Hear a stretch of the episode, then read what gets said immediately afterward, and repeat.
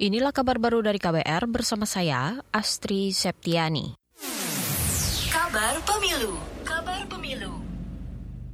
Kementerian Komunikasi dan Informatika berkolaborasi dengan Badan Pengawas Pemilu atau Bawaslu RI dan Polri meluncurkan Des Pengawasan Pemilu di ruang digital.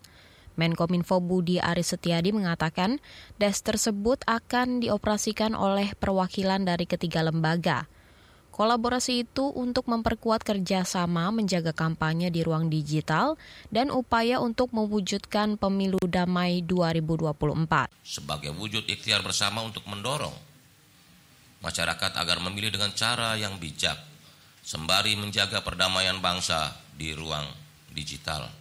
Pesan ini juga disusun untuk menjawab berbagai isu terkait pemilu seperti yang pertama, peningkatan partisipasi, anti perpecahan atau polarisasi dan bagaimana anti hoax untuk menjaga ruang digital kita tetap damai.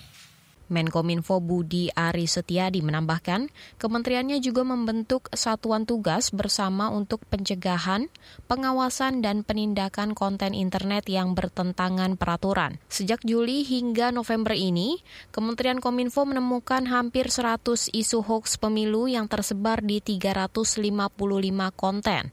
Sebagian besar konten hoax sudah diturunkan dari dunia maya. Saudara kita beralih ke informasi pemilu.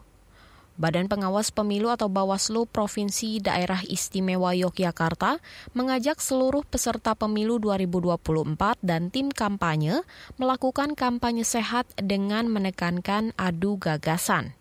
Anggota Bawaslu DIY Muhammad Najib juga mengimbau masyarakat melapor jika menemukan indikasi pelanggaran kampanye, termasuk pemasangan alat peraga sembarangan. Kami mengajak kepada seluruh partai politik peserta pemilu, calon anggota DPD, tim kampanye untuk menghindari pelanggaran kampanye, untuk berkampanye secara sehat dengan menekankan adu gagasan, menghindari kekerasan, menghindari pendekatan intimidasi.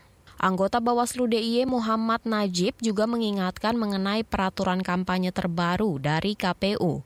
Di antaranya dilarang memasang alat peraga kampanye di tempat ibadah, rumah sakit, atau pusat layanan kesehatan, serta tempat pendidikan.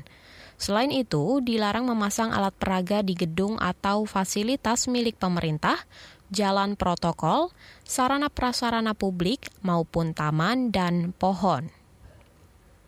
Saudara Komisi Pemberantasan Korupsi KPK menyebut mitigasi perilaku korupsi harus dimulai dari tingkat desa. Karena itu KPK meluncurkan Desa Anti Korupsi. Direktur Pembina Peran Serta Masyarakat KPK Kumbul Kusdwianto Sujadi mengatakan, salah satu langkah memerangi korupsi dari tingkat terbawah adalah dengan meluncurkan desa-desa anti korupsi. Karena apa? Hari ini nggak korupsi, besok belum tentu, termasuk saya.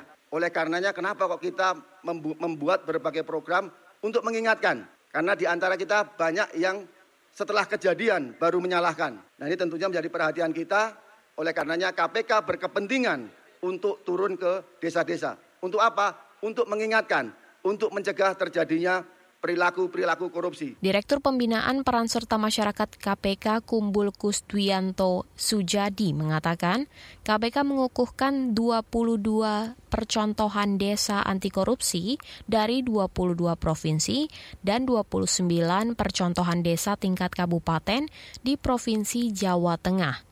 KPK mencatat kasus korupsi dana desa meningkat sejak 2015 lalu. Sejak 2015 hingga 2022, terdapat 850-an kasus, di mana 900-an pelaku korupsi melibatkan kepala desa dan perangkatnya. Inilah kabar baru dari KBR bersama saya, Astri Septiani.